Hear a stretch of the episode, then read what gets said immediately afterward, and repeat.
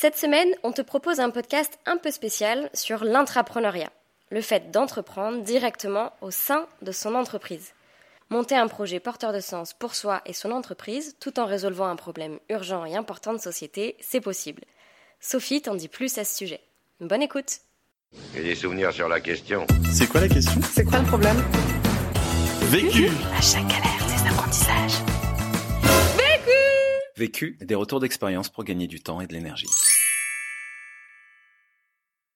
Je m'appelle euh, Sophie Menet, j'ai 32 ans et ça fait 10 ans que je travaille pour euh, Noroto. J'ai un parcours euh, dans la finance, plutôt le contrôle de gestion, en France et à l'international. Je porte un projet qui s'appelle Manahara, qui veut dire route solidaire en maori parce que j'ai un attachement particulier avec la Nouvelle-Zélande. En fin d'année 2016, j'ai proposé ce projet à ma direction. J'ai eu quelques mois pour y réfléchir en plus de mon travail et il a été accepté en juillet 2017. Donc ça fait quelques mois que je travaille euh, activement dessus. Euh, l'idée de Manahara, c'est d'aider des personnes qui sont en situation de précarité à entretenir leur véhicule ou à en changer si l'entretien n'est pas la meilleure solution. On aide euh, notamment des personnes qui recherchent un emploi ou qui sont dans l'emploi mais de manière assez précaire, des travails à temps partiel ou des CDD, et qui du coup laissent le budget voiture de côté et, et n'entretiennent pas leur, leur véhicule. On est là pour leur apporter une solution et leur dire qu'il y a des choses qui existent et qui leur permettent de dépenser un peu moins d'argent pour ça.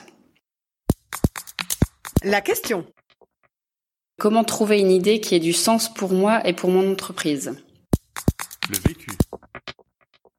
Je me suis posé cette question justement euh, à la fin de l'année 2016 quand euh, je voulais trouver un peu plus de sens au quotidien euh, dans mon travail et, et que finalement entreprendre faisait partie des, des solutions que, que j'avais en tête. Et du coup, je me suis dit finalement intraprendre, ça peut aussi être une histoire géniale et démultiplier l'impact que j'ai. Et donc, euh, j'ai cherché justement à trouver une idée qui pouvait euh, être en relation avec euh, mes valeurs et ce que je voulais faire, et surtout le cœur de métier de l'entreprise. Premier apprentissage. Le premier conseil que je donnerais, c'est d'identifier ses forces plutôt que sa passion pour choisir où et comment agir. Quand j'ai eu besoin de mettre du sens au cœur de, de mon activité professionnelle, j'ai tout de suite voulu savoir ce que j'étais capable de faire et si vraiment euh, ce que je ressentais, euh, j'en étais capable. Parce que finalement, euh, l'intrapreneuriat c'est super, sauf que je suis pas une passionnée de voitures, de d'entretien automobile et de mobilité. Et donc du coup, je voulais savoir comment apporter euh, mes forces à l'entreprise. J'aime beaucoup tout ce qui est psychologie positive, etc. J'ai lu un bouquin dans lequel on parlait du stage Aristote où on apprend à développer ses forces et notamment à savoir quelles sont ses forces. Et j'ai proposé à mon responsable à ce moment-là de faire ce stage plutôt qu'un bilan de compétences pour savoir de quoi j'étais capable et ce que je pouvais apporter à mon entreprise. Donc en faisant ce stage, j'ai fait le bilan de mes forces. Une de mes forces, c'est de savoir fédérer, c'est de me battre pour des causes justes, d'avoir un impact. Et donc du coup, forcément, c'était euh, tout à fait en lien avec ce que je voulais faire au sein de l'entreprise. Donc naturellement, j'ai décidé de lancer une idée et de fédérer autour de mon projet de, de développement d'un social business. Un autre point qui a pesé dans la balance pour le choix de l'intrapreneuriat plutôt que de l'entrepreneuriat, c'est que j'ai intégré Noroto à la fin de mes études. C'est une entreprise que j'adore, euh, pour lesquelles je porte euh, les valeurs et je suis fière de porter ces valeurs. J'adore mes collègues, j'adore ce qu'on fait et donc c'était naturel pour moi de, de, vouloir développer quelque chose pour cette, euh, cette marque et renforcer la marque pour nos clients.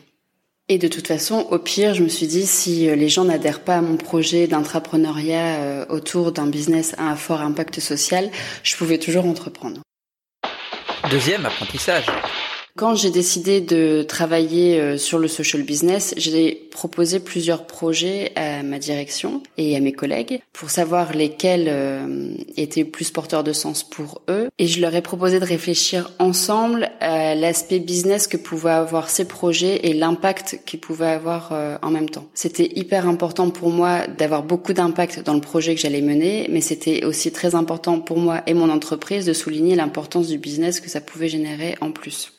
Donc j'ai choisi de co-construire parce que c'est important d'embarquer et ça fait partie de mes forces, euh, de fédérer autour euh, autour d'un sujet. Et puis parce que finalement, quand on intraprend, il faut pas sous-estimer le nombre de personnes qui ont du talent dans l'entreprise et qui peuvent vous aider à développer le projet et du coup à vous faire gagner du temps sur euh, sur des sujets pour lesquels vous vous n'êtes pas expert. Alors ça prend différentes formes, c'est soit autour d'un café, soit euh, dans un couloir. J'essayais de pas prendre énormément de temps non plus aux personnes que je sollicitais parce que je sais que tout le monde est, un peu débordé. Ça pouvait être aussi un verre le soir. L'idée étant toujours de trouver euh, un moment sympa pour en parler. Et puis quand on a un sujet un peu plus compliqué, là on fait euh, plutôt une réunion. Mais l'idée c'est de pas non plus trop gratter sur le temps des autres des autres personnes. Donc plusieurs idées de, business à impact sont sorties de ces réflexions et on m'a accordé du temps pour trouver quelle était la meilleure idée et celle avec laquelle j'avais le plus d'affinité moi personnellement. Troisième apprentissage. Pour euh, avancer sur un projet d'entrepreneuriat, l'idéal c'est d'aller voir d'autres acteurs qui ont développé des projets, d'autres entreprises, d'autres associations qui sont autour du sujet euh, que l'on souhaite traiter. Donc moi c'était plus particulièrement sur la mobilité durable, la mobilité inclusive. Et donc du coup je suis allée voir beaucoup d'acteurs, accompagnés pour certains par la fondation, puisqu'on a une fondation dans notre entreprise et qui accompagne beaucoup de projets, beaucoup de euh, beaucoup de porteurs de projets autour de leurs idées. Donc c'est une ressource qui est à surtout ne pas négliger et qui m'aide, qui m'a beaucoup aidé. Et puis aussi d'autres acteurs qui sont pas forcément dans la mobilité, mais qui portent le même genre de projet. Donc des intrapreneurs, mais dans d'autres euh, dans d'autres domaines. Donc notamment euh, chez Leroy Merlin, euh, chez Renault où Renault Mobilise est un peu plus gros que le, le projet que je porte. Leur accueil est toujours très bienveillant et nous aide beaucoup à avancer notamment pour euh, relever les problématiques euh, que nous on n'aurait pas vues et pour euh, nous raconter un peu leurs bonnes pratiques et toutes les tous les obstacles qu'ils ont déjà rencontrés et ça nous permet de nous passer déjà au-dessus de cela. Quand on commence un projet d'entrepreneuriat, on entend forcément parler de tous les autres entrepreneurs qui ont réussi et qui ont mené des projets à bien dans leurs entreprises et qui nous paraissent tellement loin de ce que nous on est qu'on n'ose pas forcément les contacter parce que on se dit ils sont déjà ultra pris, euh, ils vont peut-être pas euh, avoir le temps de d'écouter euh, moi mon projet et, ce que je suis et en tout cas on, on, on, veut pas les embêter avec ça. Finalement un jour j'ai osé en me disant par exemple Nicolas Cordier est, est juste à côté de chez moi donc c'est dommage quand même de pas de pas le croiser.